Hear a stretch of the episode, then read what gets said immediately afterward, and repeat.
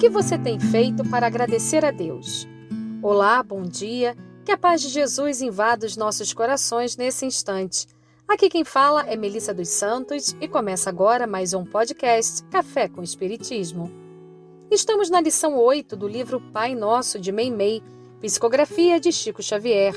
Nossa benfeitora, através de contos e lições, tem nos revelado mais sobre a oração ensinada por Jesus. Nesta segunda parte do livro, ela elucida sobre a frase santificado seja o vosso nome. Meimei hoje vai nos brindar com uma linda história chamada Cânticos de Louvor. Diz assim: Quando a vida começava no mundo, os pássaros sofriam bastante. Pousavam nas árvores e sabiam voar, mas como haviam de criar os filhotinhos? Isso era muito difícil. Obrigados a deixar os ovos no chão, viam-se quase sempre perseguidos e humilhados. A chuva resfriava-os e os grandes animais pisando neles quebravam-nos sem compaixão. E as cobras? Essas rastejavam no solo, procurando-os para devorá-los, na presença dos próprios pais, aterrados e trêmulos. Conta-se que por isso as aves se reuniram e rogaram que o Pai Celestial lhes desse o socorro necessário. Deus ouviu-as e enviou-lhes um anjo que passou a orientá-las na construção do ninho. Os pássaros não dispunham de mãos, entretanto, o mensageiro inspirou-os a usar os biquinhos e, mostrando-lhes os braços amigos das árvores, ensinou-os a transportar pequeninas migalhas da floresta, ajudando-os a tecer os ninhos no alto. Os filhotinhos começaram a nascer sem aborrecimentos, e quando as tempestades apareceram, houve segurança geral. Reconhecendo que o Pai Celeste havia respondido às suas orações, as aves combinaram entre si cantar todos os dias, em louvor do santo nome de Deus. Por essa razão, há passarinhos que se fazem ouvir pela manhã, outros durante o dia e outros ainda no transcurso da noite.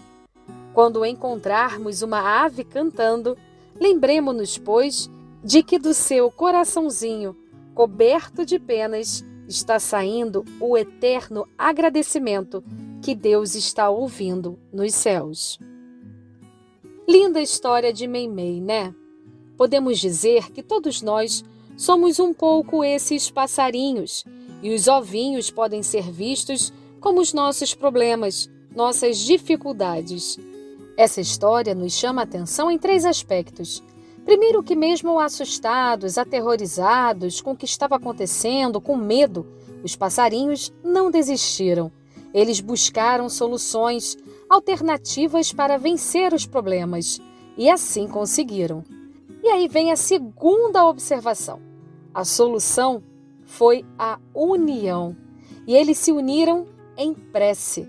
Sabem, muitas vezes ficamos tentando resolver nossos problemas, atravessar os nossos obstáculos, mas esquecemos de conversar com Deus.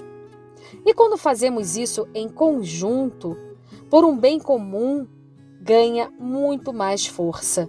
Onde estiverem dois ou três reunidos em meu nome, aí estou eu no meio deles. Disse-nos Jesus, está lá em Mateus, capítulo 18, versículo 20. E isso não significa que basta apenas orar, mas orar também. Fazer a parte que nos cabe, pedir aos céus a inspiração necessária. E pedir aos céus a inspiração necessária para fazer a parte que nos cabe, em um fluxo e contrafluxo constante de amor e luz. Allan Kardec, na coletânea de preces do Evangelho segundo o Espiritismo, ao tecer considerações sobre esse ensinamento do Mestre Nazareno, disse: Estarem reunidas em nome de Jesus duas, três ou mais pessoas não quer dizer que basta se achem materialmente juntas.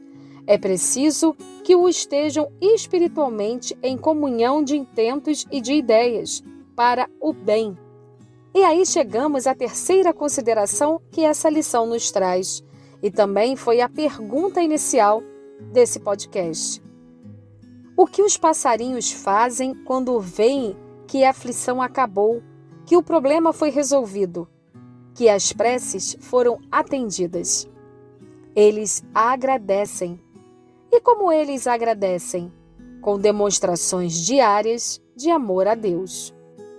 Nesse mesmo trecho do Evangelho segundo o Espiritismo, a coletânea de preces, na parte que fala sobre a ação de graças por um favor obtido, Kardec diz: Não se devem considerar como sucessos ditosos apenas o que seja de grande importância. Muitas vezes, coisas aparentemente insignificantes são as que mais influem em nosso destino. E no parágrafo abaixo, ele complementa: Todas as noites, ao elevarmos a Deus a nossa alma, devemos recordar em nosso íntimo os favores que Ele nos fez durante o dia e agradecê-lo. Na oração do Pai Nosso, não há agradecimento com todas as letras. Jesus não diz obrigado, Deus, mas há um agradecimento contínuo ao reconhecer Deus como nosso Pai, a santificar o nome do Altíssimo ao pedir que seja feita a vontade dele e ao dizer que perdoa, assim como ele é perdoado. Jesus agradecia a Deus continuamente através das atitudes, do pensamento, da oração e do amor que espalhava onde estivesse. Assim como os pássaros da história de Meimei, que se dividiram em turnos para glorificar a Deus com seus cânticos. Que essa história nos encha de esperança e gratidão.